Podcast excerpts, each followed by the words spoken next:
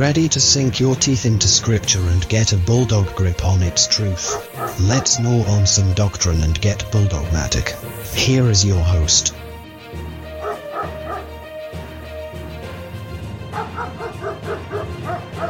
People should look at a Christian. Uh, don't you think that they should look at a Christian and say there's something different Right. about them Yeah. um, compared to the world itself? And that's because we're not applying the teachings of Christ Right. uh, to our daily lives, and and we get up every morning and we have to go out in this world and live in this world, and we should be lights in this world, and we should be the salt. Of Well, let, let me just on one more thing that's relevant when we're recording this. Um, some years ago, there was the big excitement about the blood moons.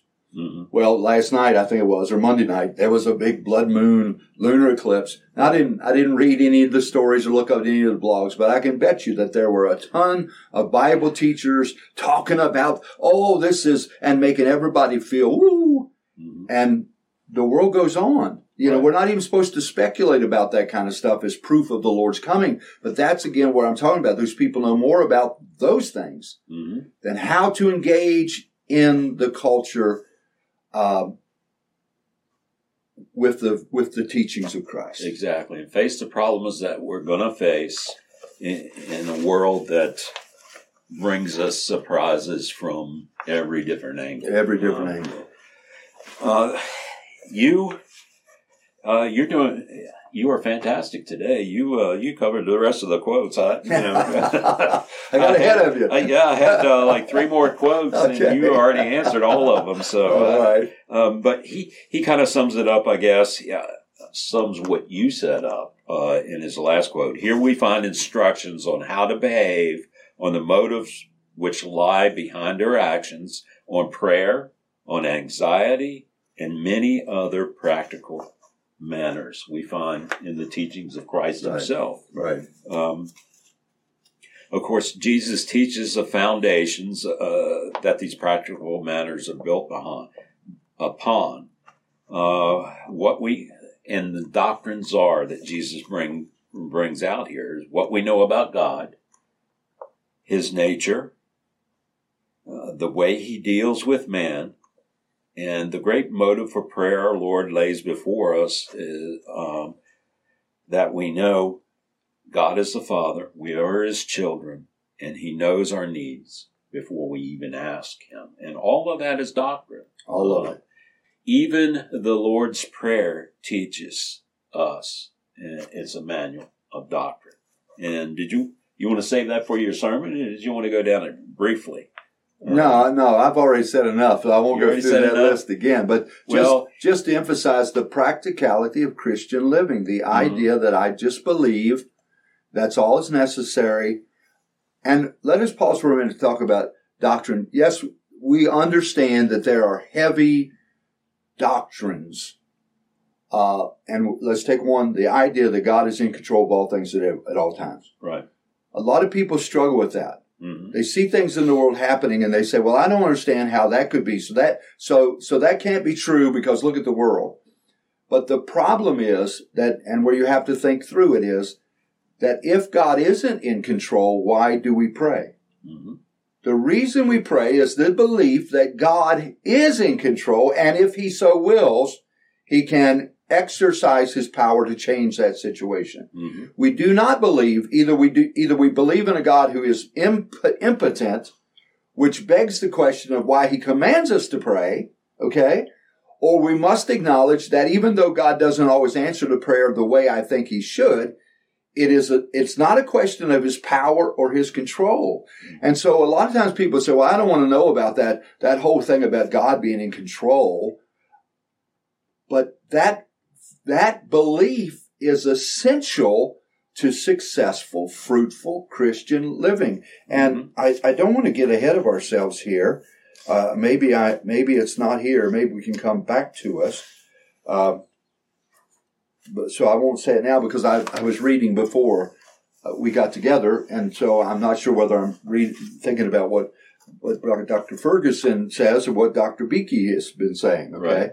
But the fundamental idea about doctrine is people say, well, I don't want to know about those heavy doctrines. But again, you, are not thinking about the practical implications mm-hmm. of those heavy doctrines.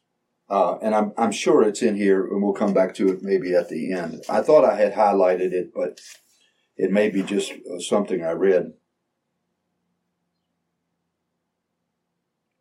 Well, maybe we'll we'll hit it. What what I thought was interesting is all the doctrines, and I'd never really thought about this before, uh, and I'd never really heard it taught or preached. But the doctrines that can be found in the Lord's Prayer, um, we have the fatherhood of, of, God, our Father who art in heaven, hallowed be thy name, or uh, that art in heaven, His heavenly existence is a doctrine Hallowed be thy name, his holiness, and his name, both doctrines.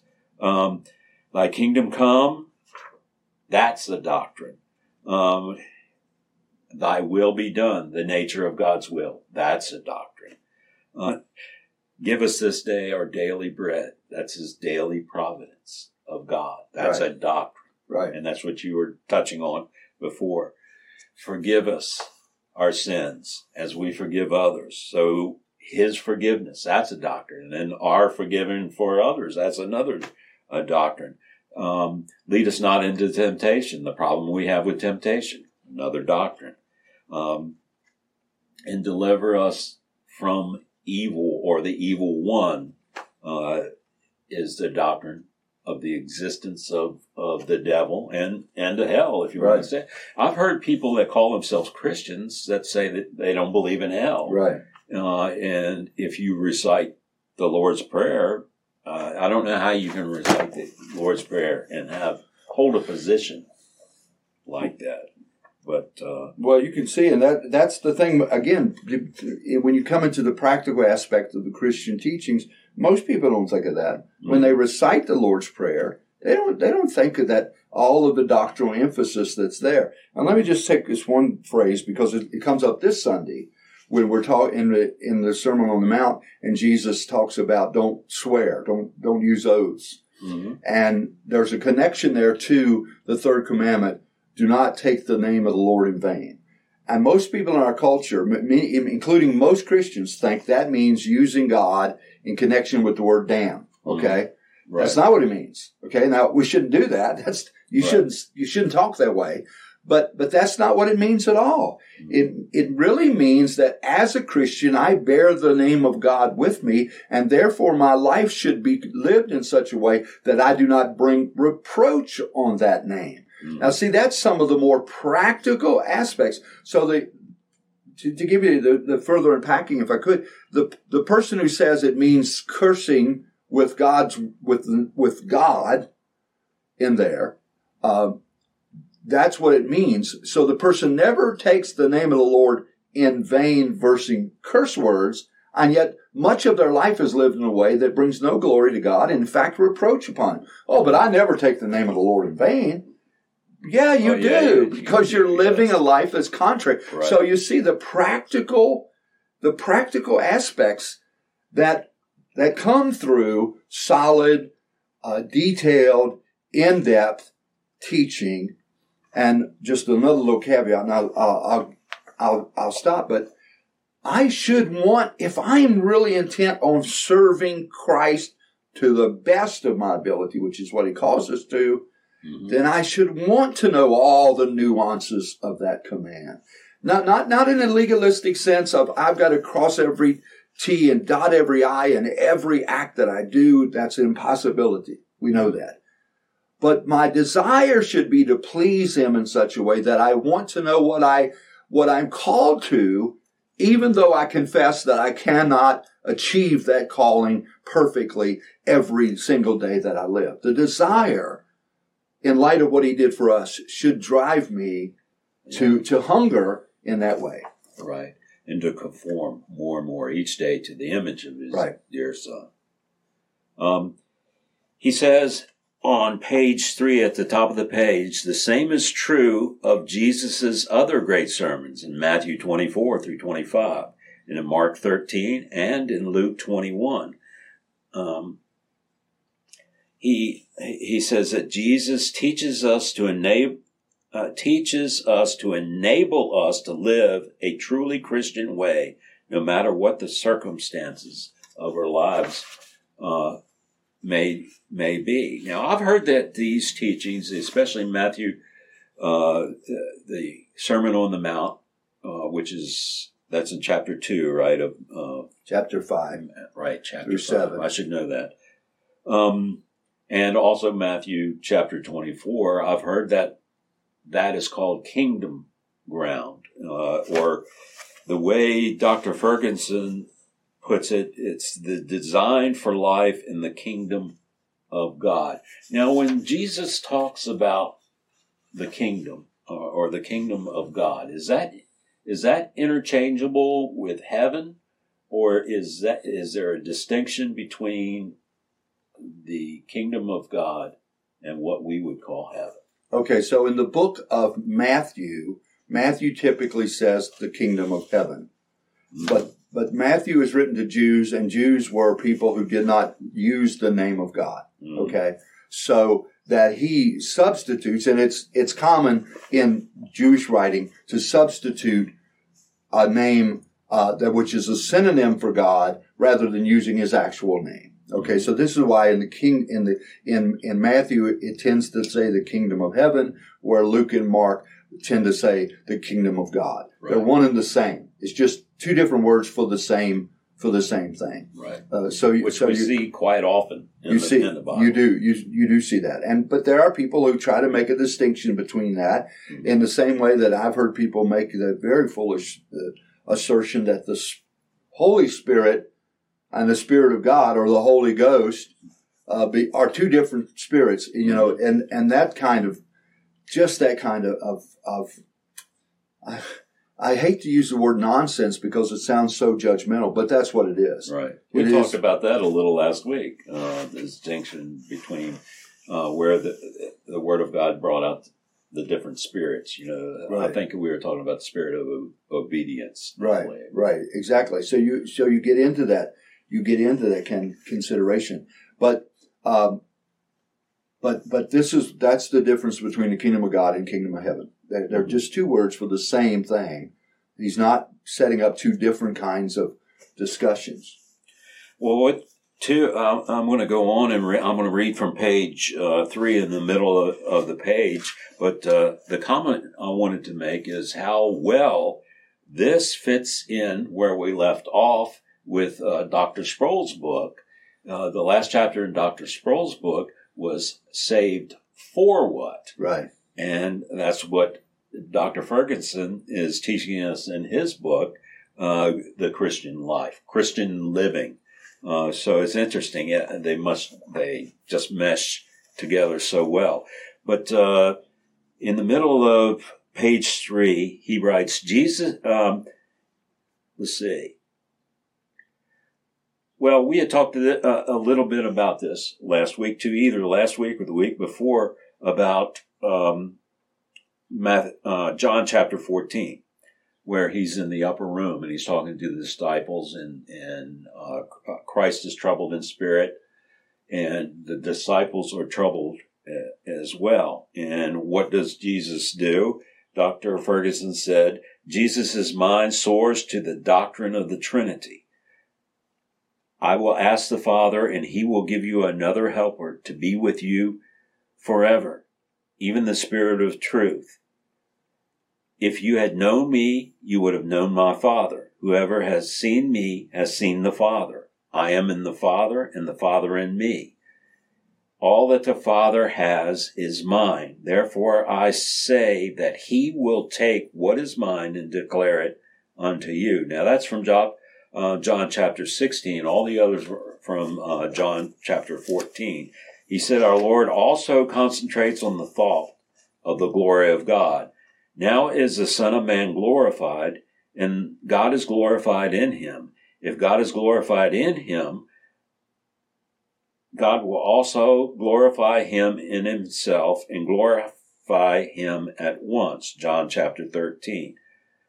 Father, the hour has come. Glorify your Son, that the Son may glorify you. John chapter 17. Father, I desire that they also, whom you have given me, may be with me where I am to see my glory that you have given me because you loved me before the foundation of the world. And of course, that's from John chapter 17 too. So they're, they're troubled because of the events of being in war, in the world, uh, living in the world. And what does Jesus do? He goes directly to, to the doctrine of the Trinity and the doctrine of the glory of God to calm them. And that's what we should, I mean, what an excellent uh, example. That's exactly what we should do. Do you have any? Well, you know, to add to that? yeah, yeah. There's a number of thoughts there because uh, one what we noticed, and, and I, I, realized that they were just getting started, but um, in their walk with Christ, they didn't have the Holy Spirit. They didn't have the fullness of the Word. I, I grant all that. Mm-hmm. But notice how, in their time of trouble, He calls them higher. Mm-hmm. He does not make it easier or bring it down lower. Right. He calls them to a higher comprehension of Father, Son, and Holy Ghost. Uh, that to me just speaks uh, volumes in our culture where where the emphasis is you've got to make it easier, you've got to make it simpler, you've got to no. There is a point where Christ calls them deeper, higher, mm-hmm. not not not stay where you are, not go lower, come up higher in in that uh, in that understanding. And I, so that's one thing I would I would point out to you some years ago, I did a radio interview with a program in uh, Chicago regarding my first book, Friendly Fire. Mm-hmm. Okay. Mm-hmm. And the guy there said that he had mentioned my book because one of the guys was in Chicago and the other guy was in uh, Baltimore. They were they were African American gentlemen. Okay. Mm-hmm. Uh, and so the one guy who was on the phone he was in Baltimore and he said that he had talked to a pastor about my book, and the pastor said, "Well, that's good, but it's so heavy." And he said, "You well, got to give people, you've got to give people uh, uh, milk. You have to give newborns milk, but right. there is a point where you you urge the newborn to eat solid food, mm-hmm. and this is what the writer of Hebrews says. You know, uh, you should be eating meat steak by now, and you're still you're still on the bottle." Uh, so there is a place where we allow the young Christian to grow. There's also a point at which we say, no more milk. Now we're going to start giving you some, we're going to, sure, we'll start you out with soft food. Uh, you, you know, our daughter Sarah, uh, she adopted a different pattern with her last two children was instead of giving them raw soft food, cut up adult food at a certain point. Now, this isn't when they're first born, of course, right. but at a certain point, give them solid food only in smaller pieces so that they learn how to chew the food. If you just put soft food in their mouth, all they do is swallow. Right. They just swallow the food. They're mm-hmm. not using their, their jaw muscles or anything things like, so teach them how to chew. And it's the same kind of consideration here. And I just think that speaks volumes. Jesus doesn't say, let's make it simpler. Let's make it easier for people. He says, let's, let's call them up higher and let's get, let's give them encouragement to dive into the substance of one of, and you have to admit, I think every Christian in the, in the planet admits it, one of the most complex, heaviest, demanding doctrines in all of the Holy Scripture is the idea of the Trinity. Father, Son, and Holy Ghost. Exactly. One God, eternally existing in three persons, and Jesus doesn't, doesn't uh, gloss over it. Mm-hmm. He actually uses that in their moments of moment of greatest uh, spiritual challenge. Mm-hmm. And I, have never, in fact, I've never, that's never occurred to me until we were sitting here in this discussion of how, of that particular concept. Exactly. So Jesus doesn't lessen the law. He actually heightens it. And he does the same when they're in trouble. Uh, and they, he brings them to a higher knowledge of, right. of, doctrine. Right. Teaching of doctrine. That's incredible. It is. What a teacher, our yeah. Lord. Yeah. What Amen. a Savior. Amen. What a Savior. Uh, Dr. Ferguson says, uh, we may have to rethink our personal response to the doctrine in order to integrate it into the very warp and woof of our spiritual experience. Now, that's the first time I've ever heard that phrase. saying that phrase. Yeah. So what does he what does he mean by that?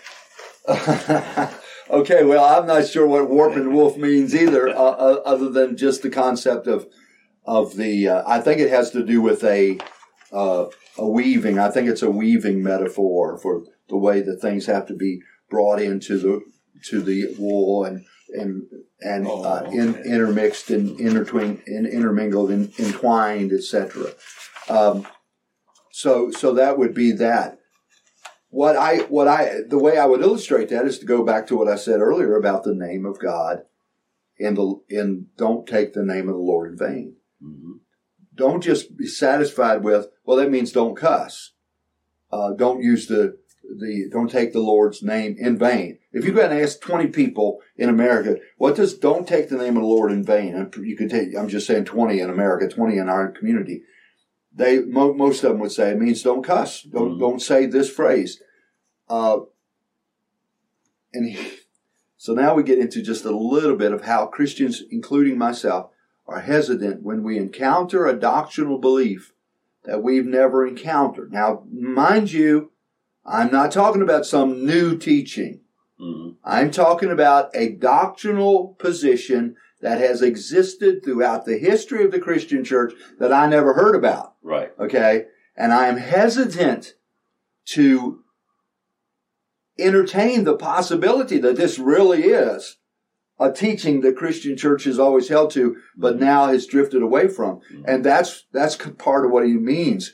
Look at my life, look at this teaching, see if it's been part of the Christian church, and then find a way to, to bring that into my Christian life. Right. Uh, one of the things that I would, just as an illustration of that, because this can be, and we don't do it, I'm not telling anybody to do it. Catholics make the sign of the cross. Mhm. Okay, well, Charles Colson said that that actually goes way back in the history of the Christian church. Mhm. So that it is not strictly a Catholic practice, okay? When we talk about the Catholic church as we know it today. Yes, many Catholics just do it as pure ritual, okay? But that doesn't change the fact that the act originally had some greater significance and could have greater significance. So that I shouldn't dismiss a Catholic brother, sister, or, or any other Christian who might do this. Mhm. Because that practice goes back to very early in the Christian church. And, and that's one of the things about look at a teaching and see if it's some new thing that you, you don't have to worry about or whether it has been a practice that has been honored at different times in the Christian church and see if it's something that I might want to at least acknowledge as viable. Mhm. Not just say, oh no, we don't do that. And those people that do that, they're, they're not really saved. You see what I mean? Mhm. Uh, you, you can, you can get into that kind of stuff. And I emphasize that for the heavier doctrines of predestination, God's sovereignty, uh, eternal damnation, all of those kind of things. Find out what the scripture really says, what the Christian church has always taught, and, and cling to that. Exactly. You know, I, oh, I have a question about that sign. Now, um, when when I see this, Father, I think of Father, Son, Holy Spirit. Now, do the Catholics actually say that, or is that just something that um, I equate Uh, with it? now that I can't say with any degree of certainty as to whether they actually say Father, Son, Holy Spirit. Mhm. They, they might, okay, they might say that. And we need to be careful. We, we never want to this, for that to become just a ritual. And you've heard me say this. We recite the Apostles' Creed or the Nicene Creed, uh, depending on the week in our church. When we have communion, we recite, the Apostles' Creed. When we, uh, on other weeks, we recite the Nicene Creed. But I have emphasized how, how easily it is to just do that by habit, you know, and there's no real feeling in it. Okay. So this is the greater concern is that I'm just doing this or I'm, or I'm viewing this as some sort of, uh, magic charm to protect me. Okay. Mhm. There, there are probably people that have done that where you, uh, and, and that they misused it. So we have to be careful about that. But the idea is, is not to, not just to diminish something because I personally, in my Christian experience, did not have the fullness of that subject taught. Mhm. And as a person who did not come from a reformed background, okay, now I am, I would consider myself thoroughly reformed in my doctrinal viewpoints. Mhm. But when I first encountered the reformed doctrine, I thought, oh no, that can't be true. There's no way that's right. Mhm. Because I was never taught that. Exactly. And there's a lot of Christian people out there. Again, we're not talking about new teachings. We are talking, we're not talking about, we're not talking about fringe teachings. We're talking about fundamental, central doctrinal concepts that I may never have heard in my church tradition, Mhm. but that are valid biblical beliefs that I need to be, uh, as Dr. Ferguson describes, wrapping it into the fullness and of my life instead of resisting it. Is this really what the Bible calls me to? And if it is, God help me to live that Amen. and walk in that. Amen. And, and when people go, say, like if they're on vacation, they go to a different church and they hear something they'd never heard before, and sometimes, you know, a red flag goes up. Well, the first thing they need to do is go to Scripture Right. and see um, if it's what this particular preacher uh, is teaching, and if it's there, uh, you it, it may be just the church you're attending has never taught that, Right. never got around to teaching it, or Right. or whatever the instance may be. But Scripture is a, is and God is the ultimate authority. It that is. We need to follow. we had a we had a couple in our church that left left the church, and what one what happened was on one Wednesday night, her husband, and this is not to diminish them or de- demean them or demonize them, because I they're, they're I'm I'm leaving them anonymous. They're anonymous. Uh, you don't know them. This was before you came to our church. hmm Um, but they asked the question. Her husband asked the question one night: uh, "Do you get a second chance after you die?" Well, biblically, the answer is no. hmm You do not. The scripture's clear. This is the day of salvation. Right. It'd be a very little point to say this is the day of salvation if, oh, but by the way, tomorrow you get another day. hmm Um, the whole point of it was pointed on the man wants to die, and after this, the judgment. And so I recited that verse. And it was clear that the wife was very, very uh, uncomfortable with it. Well, the next day I got an email saying we are not coming back to the church, and she she uh, called that Calvinistic teaching. Well, it's not Calvinism; it's Bible Yeah. and I pointed it out to her. So the point is that I don't know how it happened that you never heard that in the church before, but you're rejecting a fundamental concept of scripture simply because you personally were never confronted with that biblical doctrine. hmm And, um, uh, that's, that's the kind of stuff that we have to avoid.